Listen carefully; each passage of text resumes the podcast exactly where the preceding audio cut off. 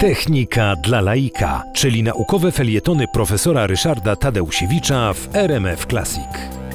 Najczęściej ognie sztuczne są y, robione z papieru czy tektury, więc w związku z tym rozerwanie takiej powłoki przez wybuchające wewnątrz y, ten ładunek wybuchowy y, jest bezpieczne, a jednocześnie można tak uformować no, wylatujące fragmenty tego, tego płonącego wnętrza takiej rakiety, że one utworzą jakiś tam powiedzmy parasol, kaskadę, jakąś taką gwiazdę. Jest to w tym momencie opanowane na zasadzie odpowiedniego formowania osłony dla tego ognia sztucznego. To jest po prostu wybuch, którym kierujemy za pomocą e, tego, że, że, że ta spalająca się zresztą przy tej okazji e, powłoka rakiety e, ma odpowiednie ukształtowanie, wyrzuca te gorące gazy w różne strony. Bardziej niezwykłe jest to, że one mogą być tak pięknie kolorowe, dlatego że normalny płomień, który obserwujemy w świecy, w kominku, nie wiem, tam przy, przy ognisku, on jest właściwie jednokolorowy. Ogień jako taki zwykle ma taką, taką pomarańczową, czerwoną lub y, czasem niebieskawą barwę, ale, ale nie jest to tak kolorowe jak te, jak te ognie sztuczne. Y, otóż y, tutaj wykorzystane zostało zjawisko związane z działaniem zabarwiającym właśnie płomień rozmaitych soli.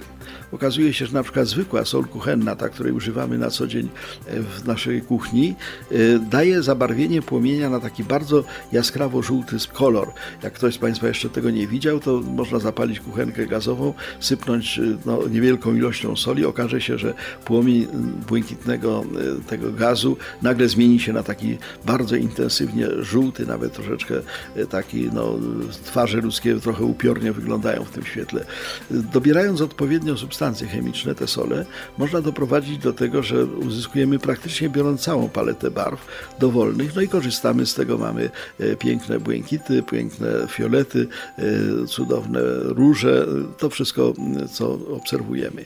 Natomiast pojawia się pytanie, czemu jest huk, skoro jak powiedziałem, e, ta osłona, która gromadzi ten materiał wybuchowy, jest, jest, jest łatwa do, do, do zniszczenia, prawda? Normalna bomba wybucha, jest huk, ponieważ rozrywa się ta powłoka. Natomiast y, dlaczego y, kanonada ogni sztucznych też jest taka hałaśliwa.